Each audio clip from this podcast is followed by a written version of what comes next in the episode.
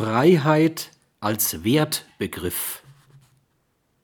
Der Wertbegriff Freiheit wandelte sich von einem personalen, nachdem Menschen frei sind, wenn auf sie keine äußeren Zwänge ausgeübt werden, nach seiner Funktionalisierung zu einem biophilen, nachdem Menschen frei sind, wenn sie ihr Leben in allen seinen Dimensionen zu eigenem und fremdem Nutzen selbstverantwortet entfalten können.